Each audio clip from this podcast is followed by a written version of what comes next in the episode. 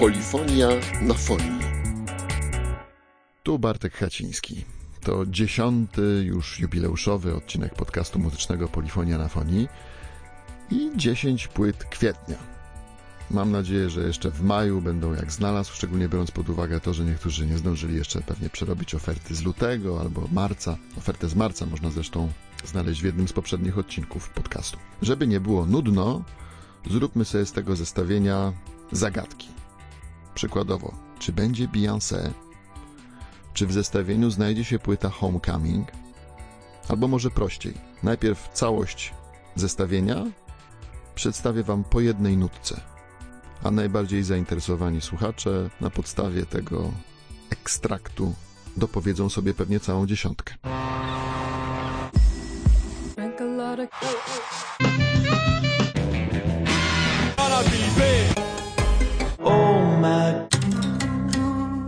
To była całość w 10 sekund. Cała reszta potrwa pewnie niewiele ponad 10 minut, ale może nie traćmy czasu. Liczby w tym zestawieniu tylko porządkują kolejność, nie tworzą jakiegoś dodatkowego rankingu, więc proszę się nimi tak bardzo nie przejmować. one, Wise Blood, Titanic Rising. Myślę, że każdy słyszał kiedyś to stereotypowe pytanie, czy jak ktoś gra w awangardowym zespole robiącym dużo hałasu, to potrafi też tak naprawdę ładnie, normalnie śpiewać. Więc tutaj można to sprawdzić, bo Wise Blood kiedyś śpiewała w dość hałaśliwej i raczej takiej awangardowej formacji Jackie O Motherfucker, a teraz nagrała swoją najlepszą płytę w dorobku, po prostu z piosenkami. Może ktoś pamięta bardzo dobry album Johna Granta Queen of Denmark. Tam była królowa w tytule, tu jest prawdziwa królowa, momentami nagrywająca w podobnym stylu do Granta, pełnym rozmachu, otwarcie popowym, chociaż przy tym wszystkim trochę takim nazwijmy to vintage'owym. Jest w tym też trochę Paula McCartneya, jest trochę Eltona Johna, trochę Judy Garland, ulubionej wokalistki Wise Blood. I to wszystko naprowadza na stare dzieje bo to naprawdę wielka piosenkowa płyta w bardzo, naprawdę klasycznym stylu. Co może trudno uwierzyć, ale słucha się łatwo. two, Janusz Jurga, Hypnowald. Niemcy mają gaz, my mamy, no chciałoby się powiedzieć, węgiel. Ale nie, nie, nie, bo mamy na ich gasa, mamy naszego Janusza Jurgę, czyli house i techno z lasu, z polskiego lasu. Oczywiście rejwy leśne mają w muzyce historię znacznie dłuższą niż dyskografia Wolfganga Wojta, używającego właśnie pseudonimu Gaz, Mm, więc no, nie będzie nam Niemiec ograniczał możliwości. Tym bardziej, że w tle mogą pograć polskie lasy i nasza zwierzyna, a poza tym to już kolejna propozycja Jurgi po duchach rogowca. No i wydaje mi się, że jeszcze lepsza, wprowadzająca do tej całej takiej hipnotycznej, leśnej dyskoteki wokale i wydaje mi się, że jeszcze przy okazji bardziej taneczna. three, Hańba 1939.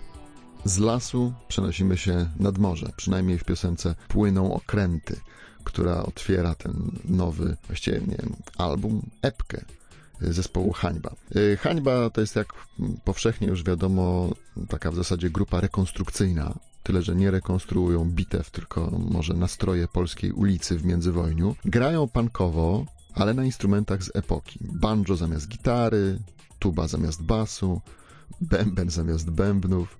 Nowa płyta, jak już mówiłem, bardzo krótka, doprowadza tę opowieść o wysokich społecznych temperaturach przedwojnia do roku 1939. I może dlatego jest taka krótka, bo w końcu ten rok nagle się w polskiej historii urwał.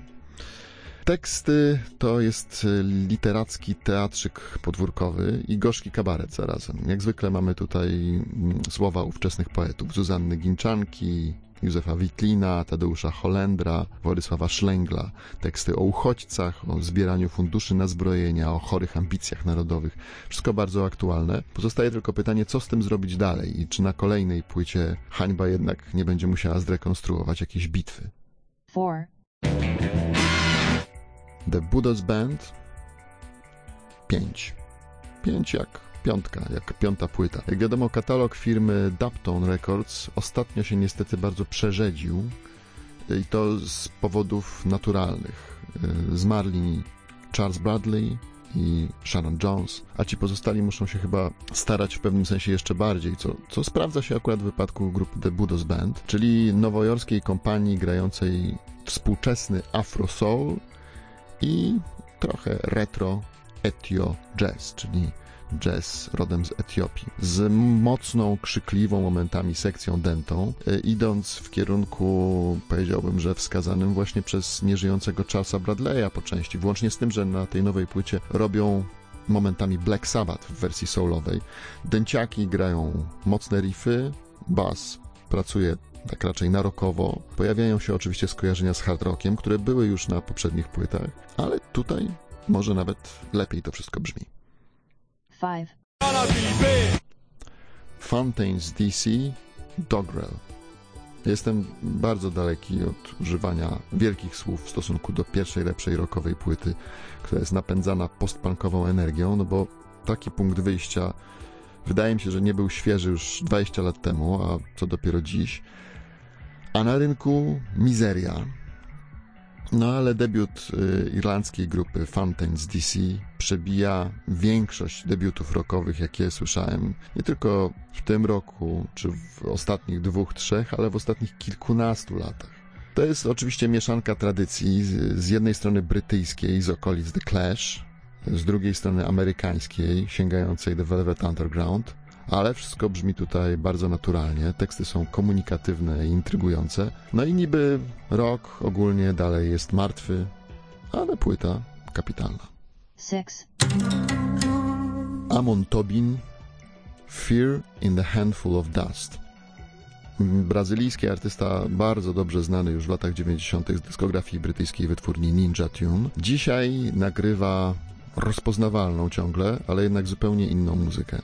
Bez sampli, które zastąpiła tutaj synteza dźwięku na rewelacyjnym poziomie, już po doświadczeniach z ilustracjami muzycznymi, z grami wideo, ale też z drugiej strony z pracą z orkiestrami. Może trochę mniej modny, no bo lata upłynęły, ale wydaje mi się, że ciągle Amon Tobin ma sporo do powiedzenia. Tę frazę tytułową pożyczył z wiersza Eliota. Pokażę ci strach w garstce popiołu. Ale wyszły mu z tego raczej takie bajki robotów. Zestaw bardzo narracyjny, którego struktury rozpływają się gdy tylko do nich dojdziemy, tak jakby opowieść nam uciekała, puenta tej opowieści nam umykała. Słyszałem już opinię, że to jest po prostu nuda. Moim zdaniem coś wręcz przeciwnego. To jest pod pewnymi względami album zbyt interesujący, powiedzmy, bo nie przetwarza tego, co było, tworzy coś nowego, nie daje łatwych punktów zaczepienia, nie daje skrótów. Jest przy tym kompletnie nieskipowalny, czyli po prostu trzeba go przesłuchać od początku do końca i oczywiście przywiązuje słuchacza do tego i trudno się od niego oderwać. 7, Kuba Więcek Trio Multitasking. Saksofonista z okładki Jazz Forum, najmłodszy debiutant w serii Polish Jazz i tak dalej i tym podobne. Bardzo dużo można było oczekiwać po drugiej płycie tria Kuby Więcka, chociaż ja sam nie miałem jakichś gigantycznych oczekiwań, poza tym, żeby było lepiej niż na debiucie. I moim zdaniem jest, i to nawet dużo lepiej. Trio jest y, w pełni scalonym składem, y, który gra nieco bardziej precyzyjną niż poprzednio wizję lidera. Wizję demonstracyjnie kanciastą, ale kreślone te kanty są takim gestem, jakby w stylu Szabaki Hutchinsa momentami, że chciałoby się tego słuchać w kółko. Michał Barański i Łukasz Żyta wpisują się w te figury rysowane przez Więcka idealnie. On sam potwierdza, że jest świetnym muzykiem, no ale całym szeregiem hitowych propozycji w rodzaju Me and My Present Reason albo Jazz Robots udowadnia przede wszystkim, że jest dojrzałym liderem i znakomitym kompozytorem. 8, Oh my God. Kevin Morby, Oh My God.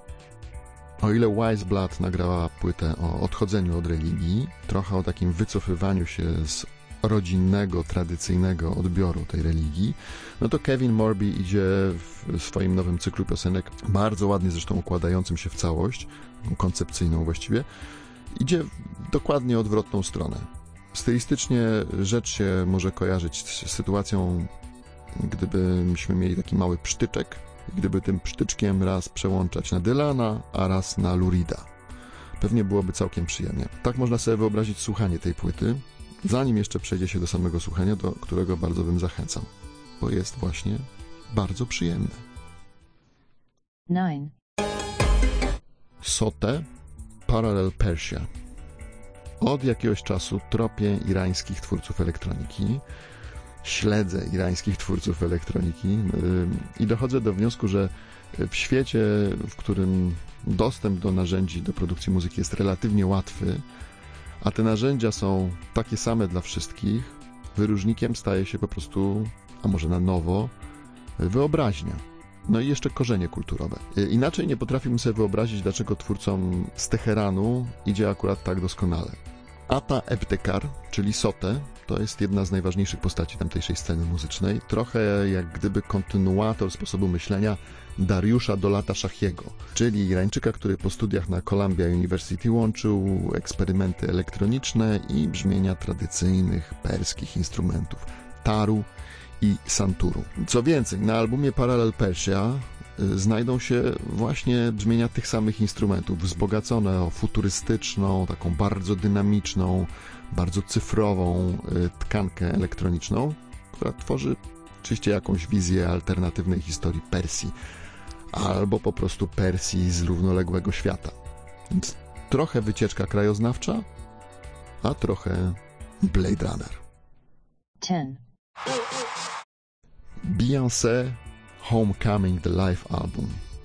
Na koniec mamy oczywiście odpowiedź na wyjściowe pytanie, czy można było w kwietniu dać sobie radę bez Beyoncé? Nie bardzo. Czy czegoś nowego się od niej dowiedzieliśmy? Ja owszem. Wydaje mi się, że przynajmniej zobaczyłem i usłyszałem, jak pracuje, jak myśli, jak próbuje zbudować jakiś rodzaj opus magnum, jak wykorzystuje taką demonstrację kulturowej odrębności Afroamerykanów. Na nowo y, patrzy na swoje stare przeboje, których zresztą przebojów, y, jak na to popatrzeć z dzisiejszej perspektywy, Beyoncé ma już bardzo dużo. To jest bardzo bogaty dorobek, bardzo zbudowana kariera. Całość tego przedstawienia y, z zeszłorocznej Coachelli, przygotowanego także w wersji płytowej, ma oczywiście jakieś tam swoje mielizny, a w wersji filmowej to nawet dłużyzny. Ale to jest tak jak z nowymi Avengersami. Trzeba przeżyć, żeby jakoś żyć w tym świecie i nawiązać kontakt z całą resztą. I to tyle. Mm, Jeśli będzie kolejny odcinek, to znaczy, że nie zamknęli polifonii za bezprawne użycie sekundowego fragmentu albumu bardzo znanej gwiazdy i sekundowych fragmentów albumów trochę mniej znanych artystów. No zobaczymy, zobaczymy. Do usłyszenia.